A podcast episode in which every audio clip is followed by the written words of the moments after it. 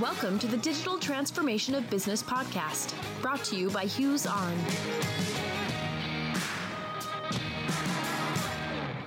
Hello, everybody, and it's good to be back with you here. This is Mike Tippett, and I'm here with my good friends Curtis Campbell and Chuck Keeler.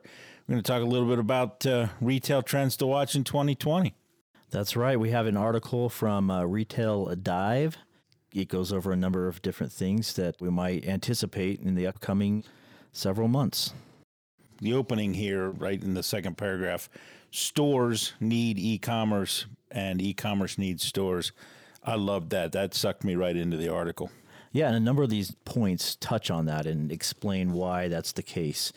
And it seems to be that it's the case now more than ever. As online shopping finds its way, as brick and mortar tries to go through its journey and survive, it's it's a pretty interesting article. Yeah, I found it quite interesting. I'll tell you, they talk here about this combination of things and how you see direct to consumer brands, you know, on the rise. Things like the Casper mattresses and some of these other items. And I, and I was struck, you know, clothing and a few items we've all been comfortable buying online for a long time, although I think to a degree my parents would still like to try things on in a store and so forth. But I really believe the millennials are a generation that are truly ready to make major purchases. What I I consider a mattress a major purchase. I, mm-hmm. You know, yeah. they're ready. They're willing to make that purchase online and trust that if they don't like it, they can return it. They're going to be able to return it. I don't think I can do it yet. I just I don't think I'm there. I'm telling you, just offhand, I, I bought a fridge online about two weeks ago. Have you never seen it in person? Never seen it in person. Never Nice. touched it. Just read the reviews and just bought it online. So and it worked out great. So delivery, they picked up the old one. Never even talked to a human being except for coordinating the delivery. My brother just bought a mattress that came, I think it was from Purple or one of those big names that are becoming really popular. And it came to his house, rolled up, clipped the cords, it unfolded itself. He tested it out. He has a period of time to try it and send it back. If he has to send it back, some guys are going to come pick it up. And I think that that right there, that guarantee, that risk-free experience was enough for him to say, "Yeah, I'll give it a try. I don't need to borrow a truck. I don't need to go to the downtown. I don't need to um, worry about hauling this thing up the stairs." So yeah, I think the younger generation has become well. Maybe they've always been comfortable with with this sort of experience because they know that it's not the end of the world if it doesn't work out right away. I will tell you though, this whole concept of buying something online, they're extremely sensitive to the cost of shipping. So if they see an opportunity to try something, then they, they probably will. But if it costs them 10 bucks in shipping, they're going to definitely rethink that. So this whole concept, this whole notion of free shipping is critical to that same idea. So the yeah, millennials they want the free shipping. And they want the free return shipping. They shipping want the too. free return shipping. yeah. So number one that the first thing they talk about in this article is pure play retail is less pure. And by pure play retail, this means traditional brick and mortar, right? Yeah, I think so. And it says direct to consumer brands have taught pure play physical retailers that the e commerce experience is just as essential to their strategy as storefronts are. That's led to a blurring of channels and even stalwart brick and mortar retailers like Costco finally building out e commerce. Then it says, perhaps best evidenced by Nike's commitment to its direct strategy, which came to a head with the November announcement that it would stop selling on Amazon. Well, I think there's two things, or maybe even three, in play there. First of all, it's absolutely a fact. If you're going to be a successful brand, you have to be good at both. Yeah. You have to be good at uh, physical and you have to be good at online. So there's no question right there, and that's the blurring. The second thing I'd say is Costco, in my mind, is one exception to what I believe is the future of brick and mortar retail. I think brick and mortar retail is going to be a combination of physical and online, but you're going to see the department store shrink down. It's not going to try to have every single item in every single size and every single color. It's going to be come here, to pick it up, come here if you feel like you want to touch the fabric, and come here to return. So it's going to exist. And the only thing I say is Costco breaks my mental model there a little bit because Costco is all about, you know, you take your cart, you go down the aisles, and you're picking up seven packs of everything and so forth. And then the last thing I'll say about that Nike comment there, and they touch on a little bit later in the article, but Nike is going direct and coming off Amazon because they don't like the reputation that Amazon's starting to have. And we can touch on that a little further. But Nike wants to be pure. Nike wants you to know when you buy, you're getting Nike product built in a Nike factory by Nike to Nike standards and not some corner in the city knockoff. Yeah. And it says that this sort of thing that's happening has primed customers to look directly to brands for product rather than to retailers they often sell through. So, for example, Nike, you're going to go to nike.com perhaps before you go to some other .com or another brick and mortar. Well, yeah, and I mean, just the notion of today's shoppers have perpetuated this notion of people when they're going to buy something, whether it's a pair of shoes, a pair of socks, a refrigerator, a TV, they're going to have looked it up online all day long. People have been doing this for years. And to tip your point of just a minute ago, you're seeing that department store footprint shrink significantly. In fact, for those who follow our blog, uh, there's actually going to be an article that hits on Friday, I believe, that I penned, which is talking about how Nordstrom and Kohl's and Target are all thriving and posting huge wins in this exact area. I mean, Kohl's, for example, is experimenting with taking a 90,000 square foot store and paring it down to 60,000 square feet. And some people are like, well, what are you going to do with the extra 30,000 square feet? Well, they said, we're going to actually turn this area over to a complementary retailer. So, in fact, I believe they've signed a deal with Aldi to be able to put up a little pop up grocery store inside of Kohl's in 10 locations. And so, in the hopes of what this is going to do for them, is that it's now you're going to Kohl's to pick up groceries and that they're not responsible to carry those grocery items and have to worry about those soft line goods, but they're able to say, okay, come into a Kohl's, get your groceries, and hey, here's a promotion for a sweatshirt. It's really cold outside, buy this coat as you leave. And so you're seeing that paradigm shift of how a department store is actually being viewed in the marketplace. It's an interesting paradigm, I guess, because first of all, I'll say this with that extra 30,000 square feet, put a restaurant. We can always use more restaurants. I'll just say that out loud. But I'll take that to the next level. J.C. Penney took a store in Hurst, Texas, which is not too far, half hour, 25 minutes from their corporate headquarters. And they took it all the way down to the concrete, stripped the whole thing down to the walls and the floors, and rebuilt it using their new CEO, Jill Soltau's vision. And it is extremely open, and it has two, one on each floor, kind of barista coffee bars in there. You go to J.C. Penney to get a coffee? No. But if the wife's shopping for the kids, if the husband's shopping for some things, and the family wants to sit down, but when you go in there, it's it's much more open. Look at, I mean, I know it's not a retail necessarily a retail brand, but look at what Capital One did with the cafes. Absolutely. I mean, holy cow! When they first launched that idea, people thought they were insane, and now that concept has taken off. You see it in commercials now and everything. What they're all trying to do is turn what we might consider something of a commodity into a destination. Yeah.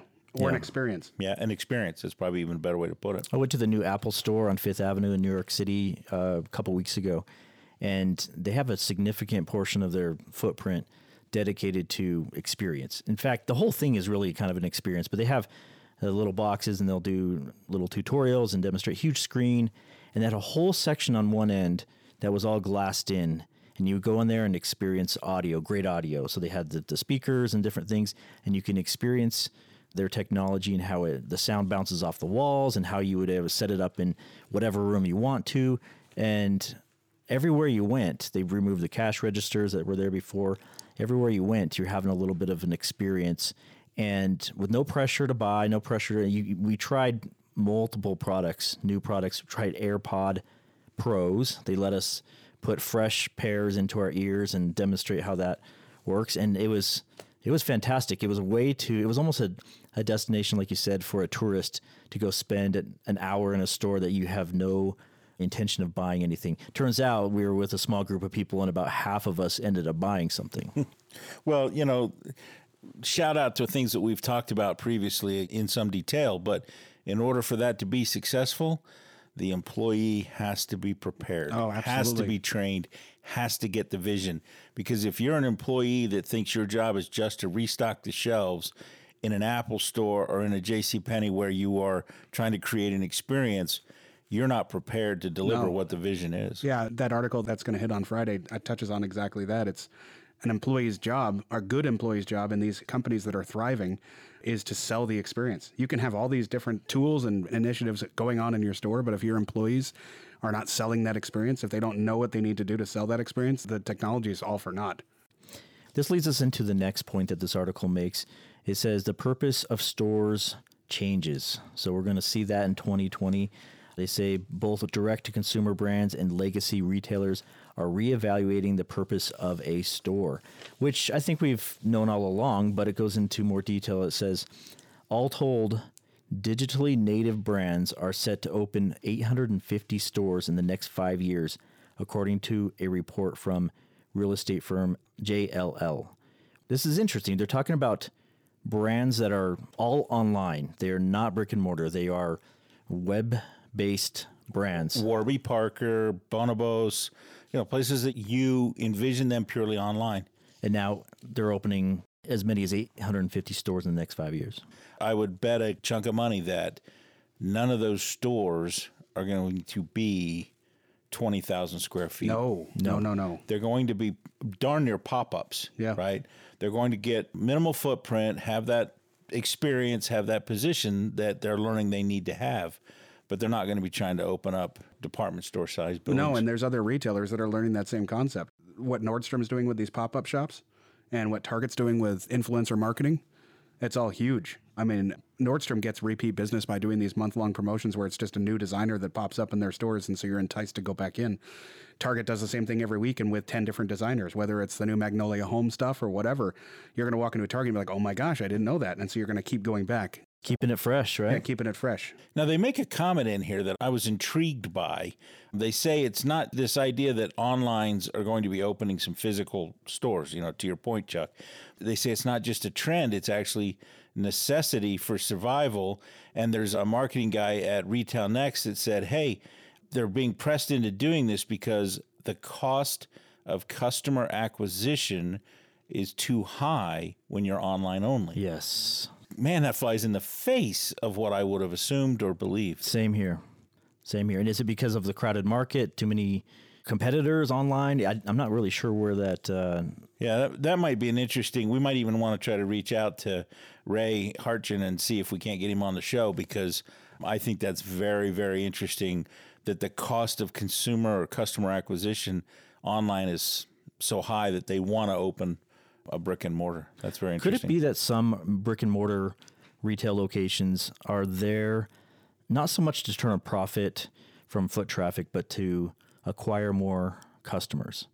That the profitability of the square footage of the store is no longer as important as it used to be because you want the foot traffic if you're in a busy city, if you're on the street corner, if you want brand visibility, if you want people to try, get their hands on these things. Is that happening at all? Well, I mean, you can see what Target's doing with these urban stores. Those little ones? Yeah, those little ones. Yeah. I mean, I've been into a number of them now. There's one down in Provo, Utah. There's one in, in fact, they're actually opening a larger one in Times Square, but they're going upstream. They realize they're missing out on a good chunk of the audience that doesn't know that they carry the type of goods that they want because there's not a store. Target obviously figured this out and, and is opening a marquee store in Times Square, but it's not going to be your typical Target. I believe they used to be called City Targets, but they don't like that name. They're just Target, but they're smaller footprints of the essential items that they find based on geographics and demographics, what they sell the most of, and, and then you walk in and pick it up. Times Square is what made me ask the question because I see some of these stores that they've got to have a huge lease price on all of these storefronts. Yet a lot of them are there year after year, and perhaps it's because you get so much foot traffic, you're going to acquire customers. I think there's some relationship there to the gross margin of the products they sell. I think, you know, Apple, they're going to absolutely be about the experience compared to a clothing retailer and some of that. So I, I think there's a relationship there. I don't know what the direct correlation is or how tight it is. And Curtis, to your point, Target is they're going with these smaller footprints and some of these different things, but they're in these high rent districts. They're they're putting the products out there that are more high end, more market specific. But Chuck, to your original question about profitability per square foot, I think that's absolutely still a very strong metric that they monitor. Eh, They have to. They cannot they cannot get into the business of just saying, well, we're going to put up stores for advertising or for purely for experience. There's got to be a correlation to pushing some business through. So both, maybe. Yeah, Both. I think so. Uh, one of the points says BOPIS packs a punch. This was interesting. That this holiday season, this past holiday 2019, shoppers took advantage of BOPIS services in order to save money. Additionally, 49% of customers stated that in-store pickup is quicker than at-home delivery. That's an advantage when delivery is going through a time of upheaval. Well, I agree with that. This I'll say though, I've tried grocery buy online pickup a few times.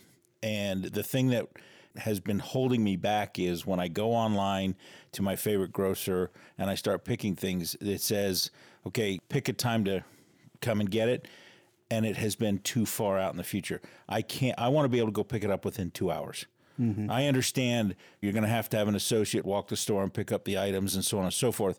But I think early on, if I remember right, it was almost like, okay, yeah, you can come get this tomorrow. Mm-hmm. And I think they're learning. I think they're developing the systems and getting to where they can do it better. But if I can't pick it up within two hours, I'll just go, okay, well, have somebody bring it to me. I'm the exact same way with electronics. If I go onto Best Buy and I want something, I want to buy it online and pick it up in store, and they're much better with that because it's one item, two items, whatever, and it's within a smaller footprint.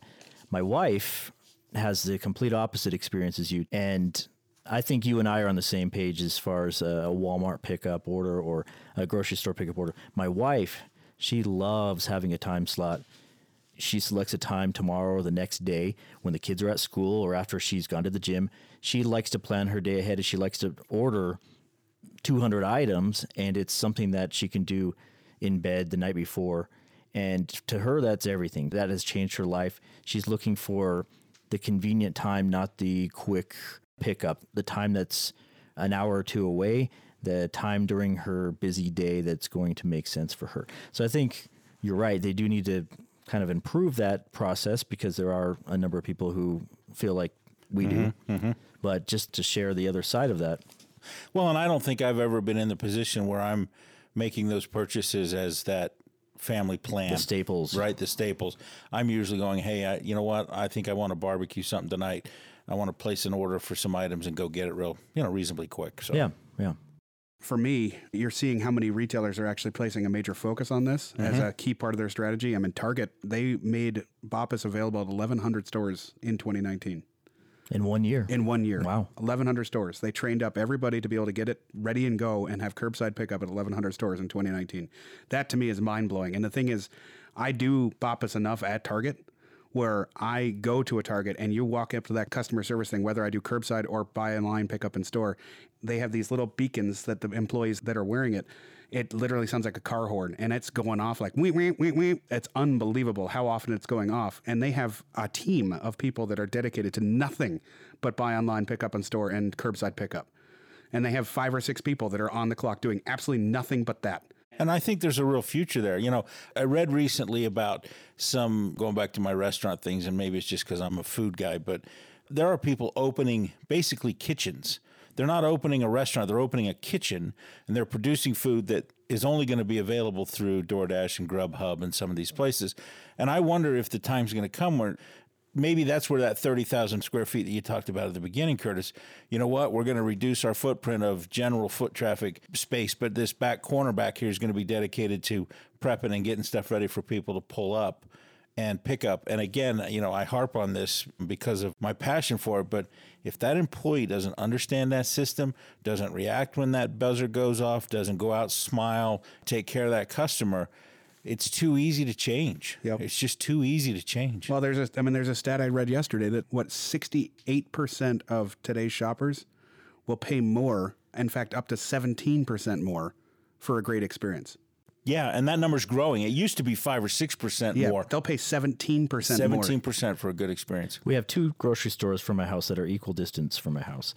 And one charges a fee for their pickup and they have more expensive products. One has cheaper products, no fee.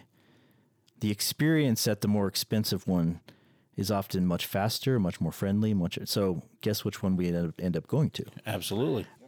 It says in the article, BOPIS services may benefit traditional brick and mortar retailers, speaking of Curtis's example with Target, by cutting down on last minute expenses and turning stores into a competitive advantage over online retailers, including Amazon.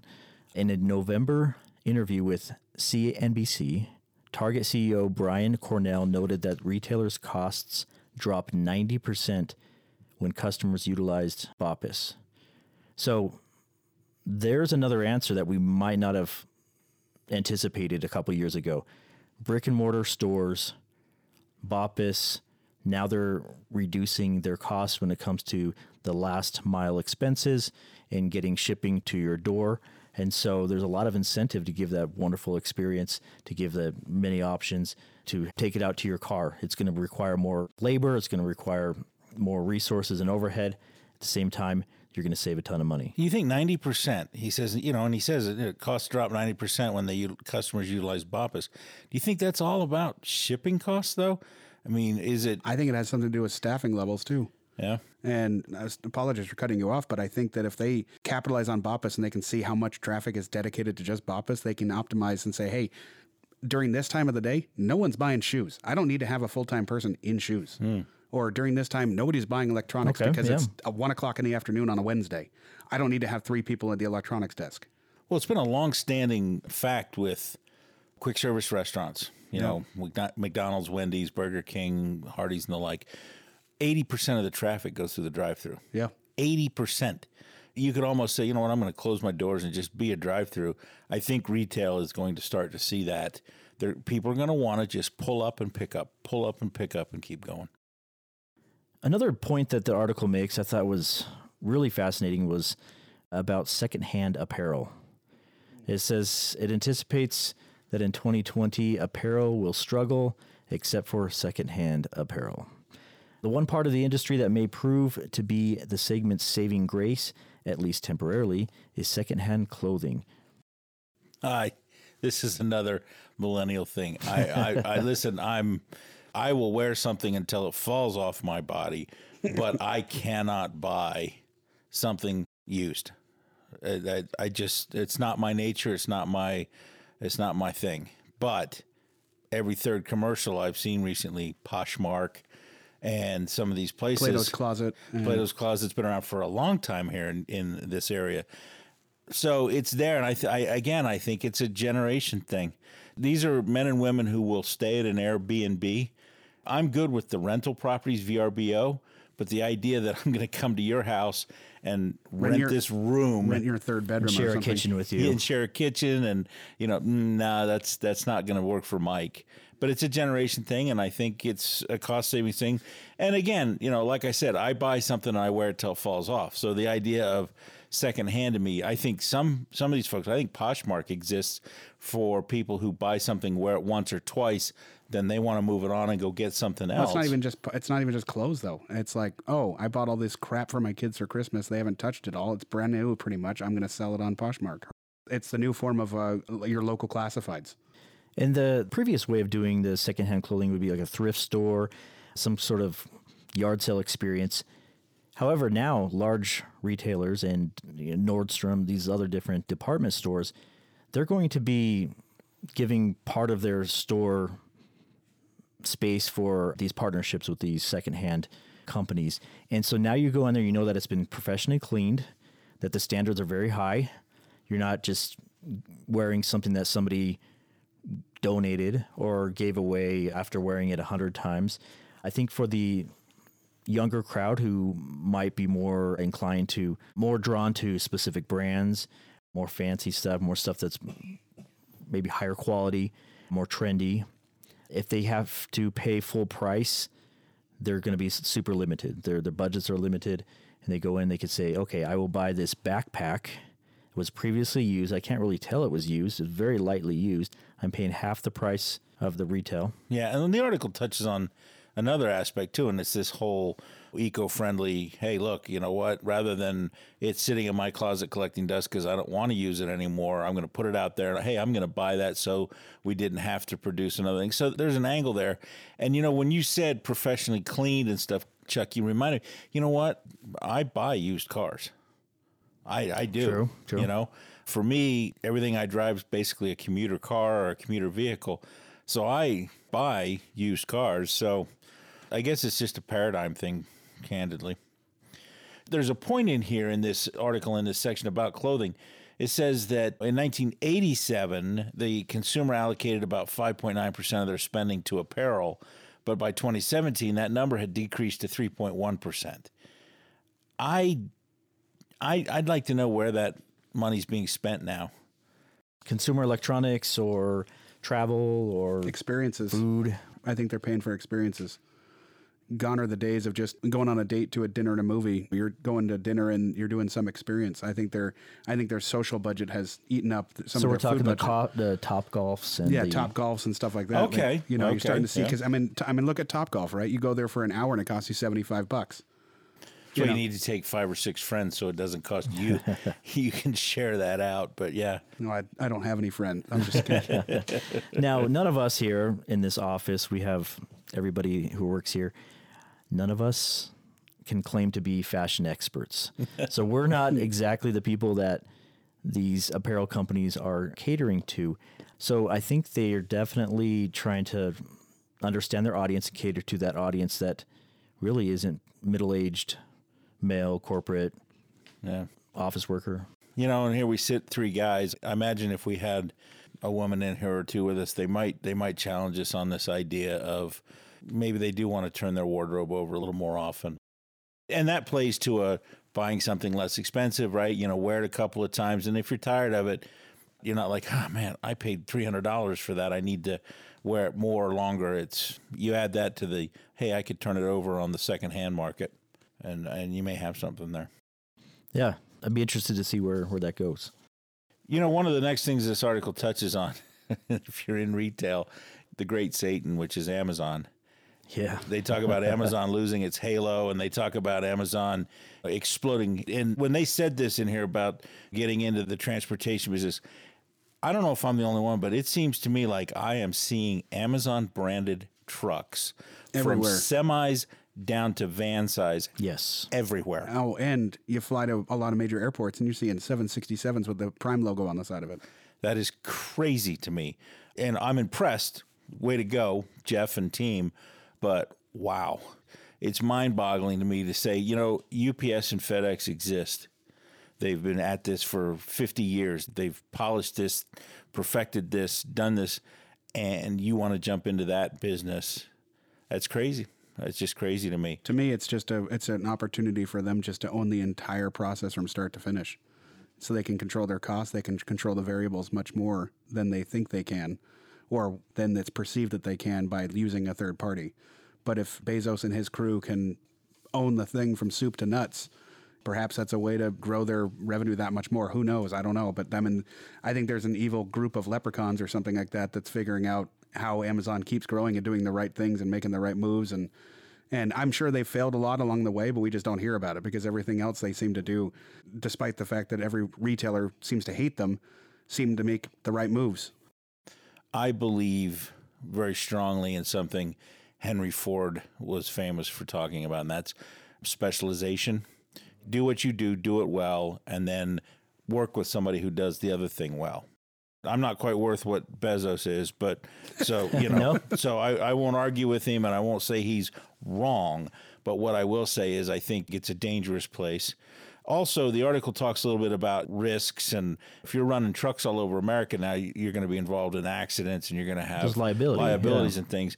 But I think that Amazon they're exiting that. Whether you want to call it a honeymoon or a child or an you know newbie stage, they're moving into that awkward adolescent stage as a business, and I think they're going to try things just like adolescent kids do. They're going to try to stretch their wings and they're going to learn what works and what doesn't.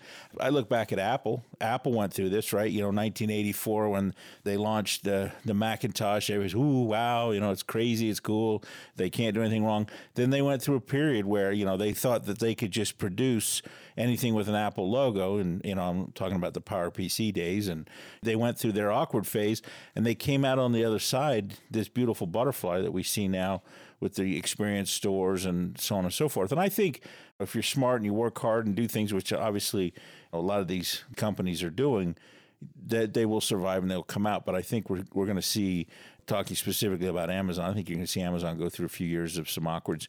They're trying things, and I and I and I applaud them for that. The stores, you know, the Amazon, Amazon stores, Go, yeah. Amazon Go, you know, that whole bit. They're helping the industry. They'll run into some some hurdles and some failures along the way, but I I applaud them. But I do think they're going into their adolescent, their awkward stage.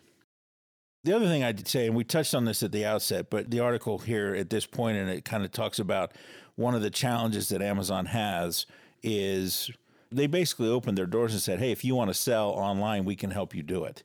We can do all the infrastructure and so on and so forth, and we're going to get a little piece, small, but a little piece of everything. Well, then all of a sudden now you've got people selling stuff up there that are counterfeits or that are not a good quality and do you want to be associated with that and what they're seeing is brands like Nike going you know what we're not going to be available on Amazon because I don't want anybody worrying that the Nike they bought was counterfeit or not Yep. just as Amazon has been disrupting the rest of the industry, we're going to see that the rest of industry is going to disrupt Amazon in turn, and it's going to kind of go back and forth in a way that hopefully will create a healthy balance between everything. And I think that that's one of the big points of this article is that every sector of the retail industry and the various retail industries is having to adapt, having to change, having to reinvent. Yeah. And I think that's a positive. I really do. I think the assumption that we can just do the same thing we've always done and continue to grow and continue to succeed is stifling. It's non innovative. If the large department store has to have an online presence, has to reduce its footprint, has to formulate new ways of doing business, and I'm pro employment. I don't want this change to mean people don't have jobs or can't get jobs. I want it to mean they have opportunities to get new jobs, new kinds of jobs. Sure. And again, coming back to, okay, so my local department store shrank from 200,000 square feet down to 40,000 square feet. Does that mean they need fewer people? Not necessarily. Maybe instead of 40 people that have to stock shelves and man departments all day or staff departments all day, now they need 20 of those people to be shuttling out to the consumers who've pulled up to pick up stuff and they need to have a smile on their face and they need to interact and be prepared to represent the brand in a positive fashion. I, I think it's all good. Some QSRs have figured out the same thing. I mean, you walk into an In-N-Out Burger, and there's like 25 people in that kitchen. That's right. That's I- right. I mean, it's it's complete mayhem to the unknown, right? But every single person has a very very specific job. I'm the guy that cranks the fry wheel. The other guy's the one that cleans out the fry basin. I think as long as people are trained the way that they need to and they're engaged and they can sell that experience, that's going to be crucial to these trends, right? All these trends we're talking about are completely worthless if they don't have employees to sell the vision. some positive news here towards the end of the article. It said, and this is talking about department stores. The past holiday, half of the 189.6 million people who shopped during the Thanksgiving Black Friday weekend through Black Friday weekend visited at least one department store. So it's not all gloom and doom for any part of this industry. I, I think we're looking pretty healthy uh, across the board. It does mention that new retail concepts are coming about, like Showfields and Neighborhood Goods, who tout themselves as the quote new department store end quote. So a lot to look forward to in uh, 2020 in the retail. Yeah. As I wrapped up reading this and was thinking about the conversation we're going to have, some conclusions or some thoughts that I had were, of course, brick and mortar is a necessity. Yep. It, it'll change. It's going to change and it's going to adapt to the new reality of shopping and, and the consumer, but it's not going away. I also think it's important to think about the baby boomer generation. We talk about millennials, and by sheer volume, again, baby boomers are moving into that phase where they're starting to pass and so forth. But these are men and women who who have a pretty good disposable income, Right, Pretty right. good, you know, pretty good strength. So let's not get lost in trying to make sure we're ready for the millennials and the younger generation. Let's let's get there, and then I think retail needs to do, going back to what I was saying a minute ago about specialization, careful not to try and be everything to everybody. Do what you do, do it really, really well. I think we've watched some retailers who have tried to bring on hard good lines and not had that work out well for them. I mean, I would how hard would you laugh if Best Buy started carrying clothing? right? I mean, even if it was athletic wear for the audiophile, it's not the thing, right? And so I think we need to all think about that. And then a couple of other thoughts were everything that we're talking about here is there's a technology angle to it. And I'm the first one to stand up and say, do not implement technology for the sake of technology.